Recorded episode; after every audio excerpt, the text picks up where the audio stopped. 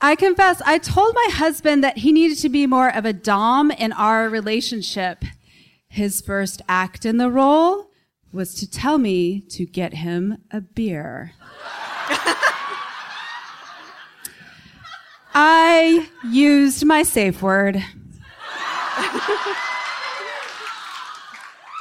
Sex. Almost everybody does it, and almost nobody talks about it, except at Bedpost Confessions, a live storytelling series based in Austin, Texas. Whether the performers are funny, informative, political, or completely personal, the anonymous confessions from the audience are the stars of every show.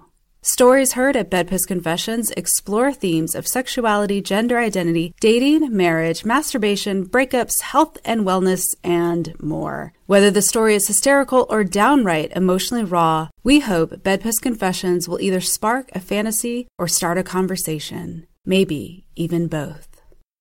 I lie on the exam table with my knees butterflied out, naked from the waist down, a paper sheet covering my lap. I focus on my breathing. My belly rises and expands with every inhale.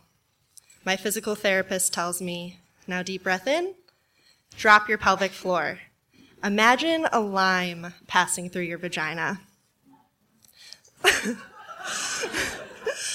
Though it takes great mental energy and focus to move muscles you've never consciously moved, muscles you don't know the names of, muscles you're not even allowed to talk about. Though I cannot tell, I must be doing it right because she says, perfect, and removes her finger from my body. I have vaginismus. Vaginismus is a pelvic floor condition characterized by involuntary contractions of the pelvic floor muscles, causing pain, penetration problems, and inability to have intercourse. Vaginismus is the reason that my physical therapist sticks her hand in my vagina every week and asks me to rate the pain. It's why I'm in my mid 20s and I've never had a relationship, never fallen in love, or ever had sex. Vaginismus reared its head when I was 14 years old and started my period. When I tried using a tampon, it felt like I was trying to force it into a hole that didn't exist, causing excruciating, stabbing, tearing pain. My mom encouraged me to try again every time I menstruated. She'd be on the other side of the bathroom door trying to coach me through it, insisting it was all about finding the right angle. I never found it. I found ways to hide this little secret. I carried tampons with me to pretend I used them. My period was irregular for a long time. I could never predict its onset, so I would buy dresses for proms and special occasions with big full skirts in order to hide panty lines and pads. I RSVP'd not going to pool parties and avoided planning beach trips with my friends. Bathing suits and slinky dresses were just out of the question. As the years passed by, I listened to all of the juicy details of my friends having sex for the first time, and the second time, and the third. Then I lost count. Girls my age were getting pregnant. I went to the University of Alabama where practically every girl graduated with a ring on her finger. Every date my friends went on, every guy they hooked up with, every relationship they entered felt like a personal betrayal. They were moving on and growing up in this arena without me. I felt left behind, embarrassed and ashamed, isolated and infantilized. I spent years visiting countless doctors who couldn't tell me what I had or how to fix it.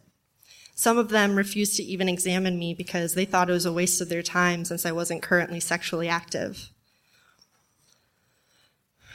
A few insisted that it must have been the result of sexual trauma.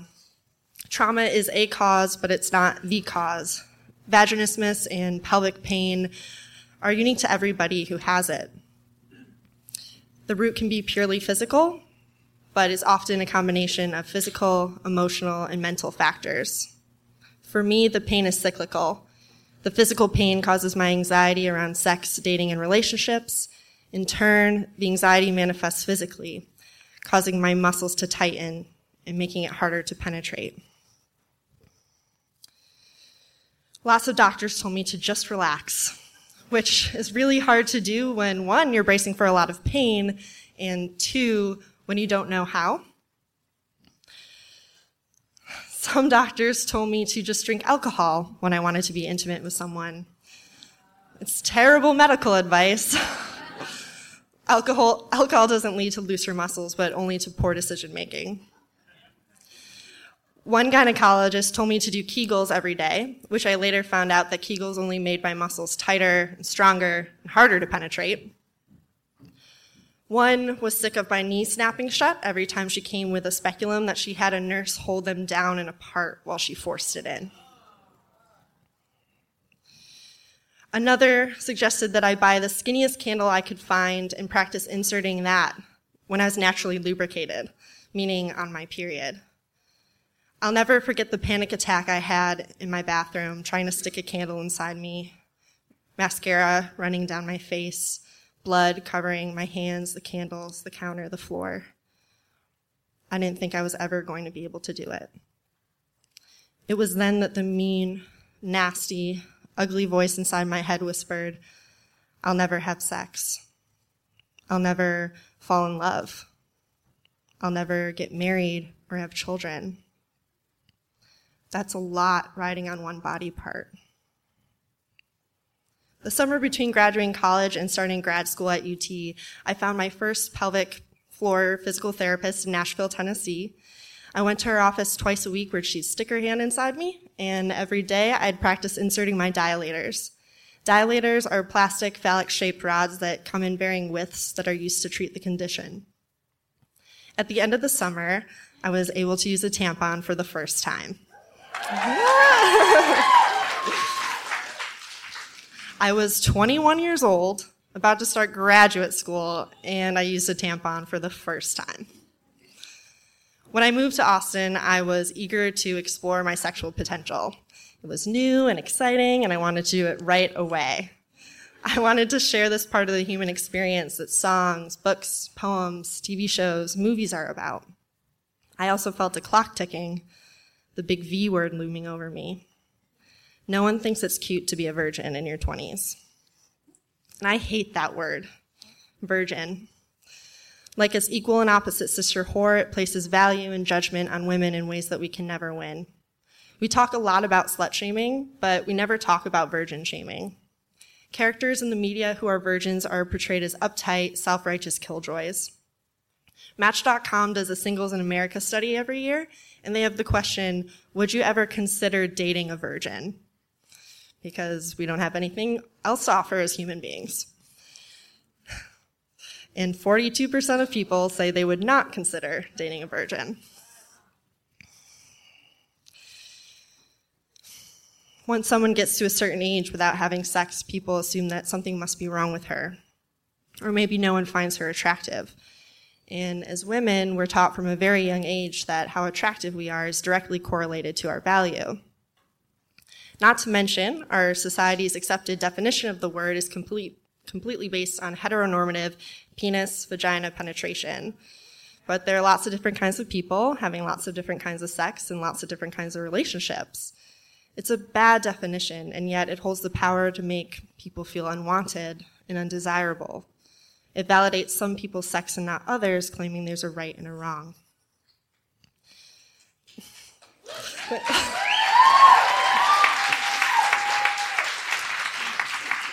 Vaginismus aside, I had never really had any luck dating. I always assumed that I must have some body odor pro- problem or something that no one was telling me about.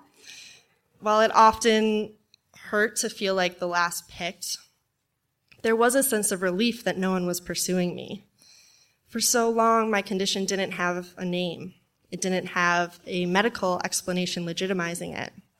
It was a pain I had never heard of, a pain that doctors couldn't figure out. The idea of being intimate with someone was terrifying. How would I ever explain it to them? But now it had a name and it had a medical explanation. I could use a tampon and I was living in this big city full of single 20 somethings and dating finally felt like a possibility. But what I quickly learned was that dating is the worst.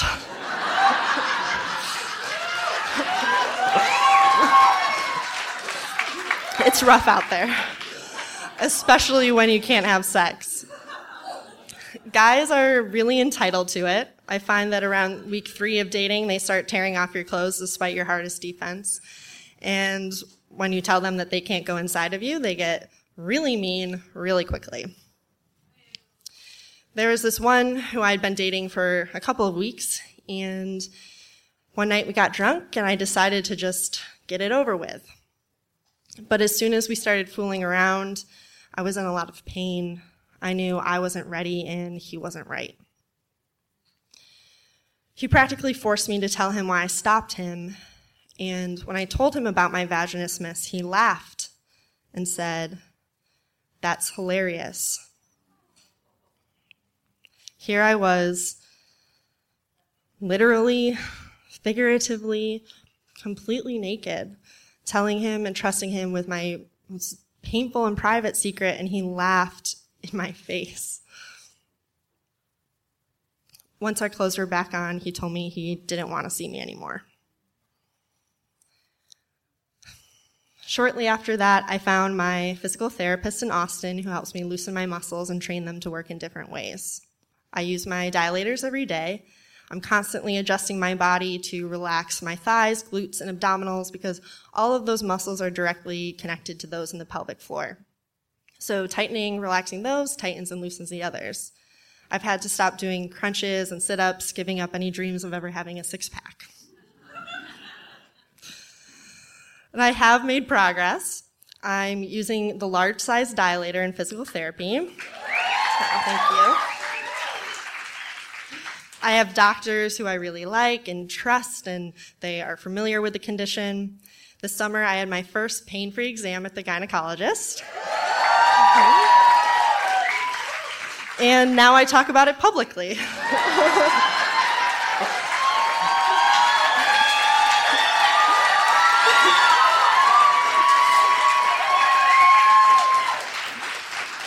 I'm actually in pre production for a short animated film about it, also called Tightly Wound. And if you see the cards that are around on your seats, it has all the info how you can follow along. We're having a Kickstarter next month. I share my story because talking about it feels better than hiding behind shame.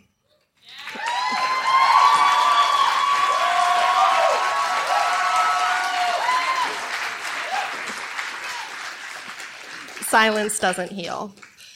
But what's still really hard about it is that sex is everywhere and impossible to avoid.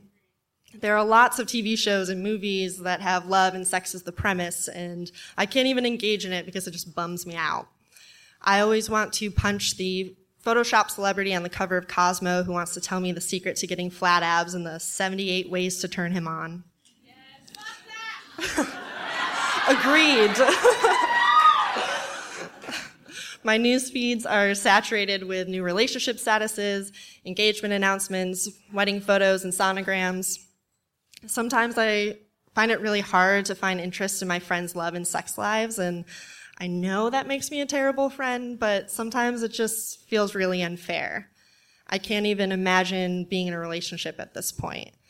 And if someone came into my life, I'd be like, what do I do with my hands? While it sometimes feels like I'm whining about not having a boyfriend, we all seek love and connection. I just want someone to hold my hand, someone to go on adventures with, someone to be my plus one to parties, and I want to have sex, damn it. but I've learned that if it's going to happen, it's going to have to be with someone who I trust, someone who's willing to be a patient and empathetic partner, someone who's willing to work with me. If that person shows up tomorrow, a week from now, six months from now, 10 years from now, never, I don't know. But what I do know is that vaginismus has kept me from making a lot of bad mistakes. it has weeded, it's weeded out a lot of jerks. And I'm also certain that where I'm at now sure beats sticking a candle inside my bleeding vagina. Thank you.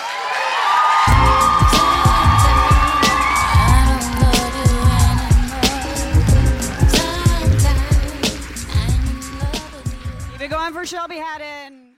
Bedpost Confessions is produced by Julie Gillis, Mia Martina, and Sadie Smythe. Audio production is by Ian Danskin. You don't have to attend a show to confess. With our confession scroller, you can confess with us anytime on our site at bedpostconfessions.com. Also, pick up a copy of our anthology, Bedpost Confessions Real Sex, Real People, Real Stories, which features 35 stories and hundreds of audience confessions. Bedpost Confessions, the anthology, found on Amazon in print and ebook. Subscribe to the podcast on iTunes, and if you have a sec, please help bring Bedpost Confessions to more people by rating the podcast. You know how it works. More ratings and reviews equals higher podcast ranking equals more confessions.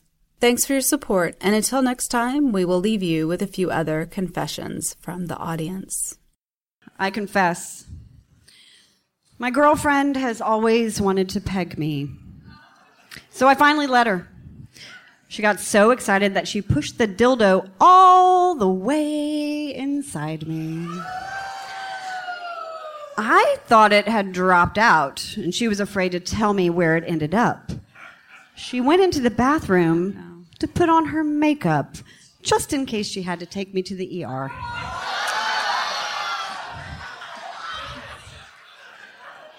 then I just decided I'd just try sitting on the toilet and that took care of things.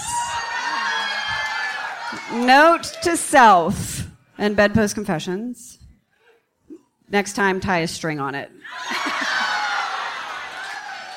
Sage advice. And then, and then, I, then right after that, I got this confession. I, I confess, I like sticking dildos up my boyfriend's ass. Power trip.